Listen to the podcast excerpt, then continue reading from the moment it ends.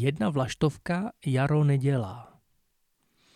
Tak pro dnešek jsem vybral tady tohle zajímavý přísloví, Eh, který by se teda úplně na první poslech jako mohlo zdát úplně jasný. A já jsem hnedka v něm teda objevil takový jako menší rozpor, eh, protože eh, jako vlaštovky jako nikdy nepřiletávají samostatně, jo, oni vždycky přiletávají ve jinech. Takže ta jedna vlaštovka, která by jako přiletěla, by skutečně asi Jaro úplně udělat ne- nemohla.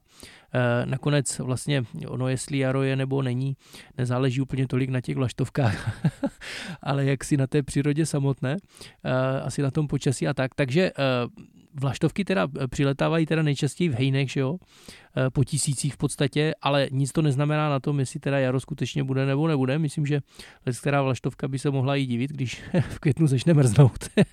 jo, a, ale tak nějak jako cítíme zhruba, co by tohle přísloví mohlo znamenat, že jo, to je jasný. Zkrát jsem si taky říkal, jak taková vlaštovka vlastně může vědět, když teda odlítá, jako chápu, proč odlítá, vlastně z té Afriky. Hm, to je zřejmě proto, že hm, už tam jako nemá nějakou dostatek potravy zřejmě eh, a tak teda se chystá jako odletět, ale nemůže vědět, jak je tady u nás, jo.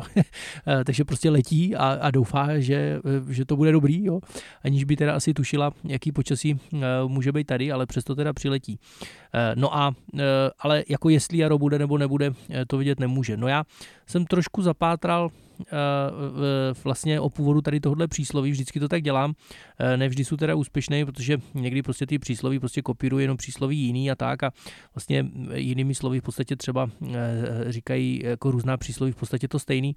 A tady jsem teda našel takovou věc, nevím teda do jaké míry to může být úplně jako pravdivý, že snad pochází tohle toho přísloví nebo přísloví, tomuhle přísloví podobný už teda ze starověkého Řecka, že snad z hudební terminologie, což mě samozřejmě okamžitě zaujalo, že řekové když teda vlastně stavěli svoje tetrachordy, což jsou vlastně skupinky čtyř tónů, eh, který prostě skládali různými způsoby k sobě a vznikaly tak prostě různé jakoby postupy různý stupnicové postupy, eh, tak eh, zkrátka, když měli jeden tetrachord, hm, tak eh, vlastně to byla ta jedna vlaštovka, ale ještě, když máte prostě jako skupinku tónu, tak nevíte v podstatě, jaká kvalita vlastně té stupnice nakonec bude, když poskládáte druhý tetrachord, protože tam to složení může být různý, jiný a taky se tetrachordy spojují jako různými způsoby, že plutonově, a, nebo se pře, s překryvem a tak.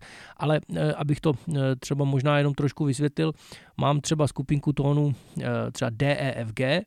No a teď můžu eh, vlastně, eh, teď sice vím, že, že to, ta stupnice bude zřejmě smutná, DEFG, že vlastně, eh, vlastně jakoby molový základ je tam malá tercie, takže to jakoby, to víme, že to bude mít nějaký molový charakter, ale už nevím, jaký bude ten druhý tetrachord zkrátka, nevím, protože můžu poskládat třeba tóny AHCD, což by byla dorská stupnice, nebo ABCD, což by byla molová elská, nebo ABCD, že jo, už by byla nějaká ta harmonická, nebo AH cis D, že jo? a to by byla nějaká ta uh, melodická. Že jo? Takže vlastně v podstatě, a těch možností by mohlo být možná ještě víc. Že jo? Uh, takže, takže vlastně podle prvního tetrachodu zkrátka nepoznám ještě kvalitu vlastně celkové vlastně té eh, stupnice. Že jo? To je v podstatě vlastně význam tady tohohle z toho přísloví i pro nás.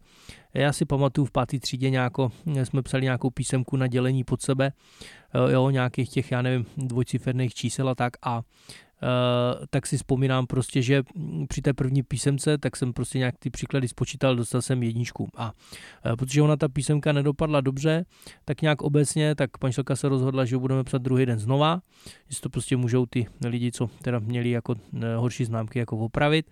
No a já samozřejmě Uh, protože se mě to povedlo, tak jsem si myslel, že už vlastně jako nemusím dále studovat, nemusím si prostě nic opakovat ani nic procvičovat, tak jsem samozřejmě žádný příklad doma už nepočítal, myslel jsem si, že to zase napíšu správně a ejhle, nevyšel mi ani jeden příklad a dostal jsem pětku, jo. A e, takže vlastně jsem si říkal, Hergot, kde je teda ta chyba, jo? E, kde se vlastně stala chyba? Proč jeden den se to povede, proč druhý den se to nepovede? No, je to jasný, že jo? To je jako nabílední. E, prostě jedna vlaštovka jaro nedělá, že jo? Prostě jak, si, jak si jsem úplně nechápal to, že mistra nedělá, jak si ojediněle správný výpočet, ale hm, teprve až těch příkladů spočítá stovky a stovky správně, pak teprve eh, bude ta pravděpodobnost, že hm, eh, ta písemka jako vyjde líp, asi větší, že jo. No. Zkrátka z ojedinělé události nelze vyvozovat nějaký dalekosáhlý závěry, že jo, nebo nějakou velice generalizovat. Prostě, když se na vás holka usměje, tak to ještě neznamená, že vás má ráda, bohužel. No a jak praví klasik, hledejme rezervy sami v sobě, což je vlastně takový poselství tohohle přísloví. Prostě hm, pracujme tak, abychom zítra byli lepší, než jsme dneska. Tak to je vše, děkuji za poslech a mějte se.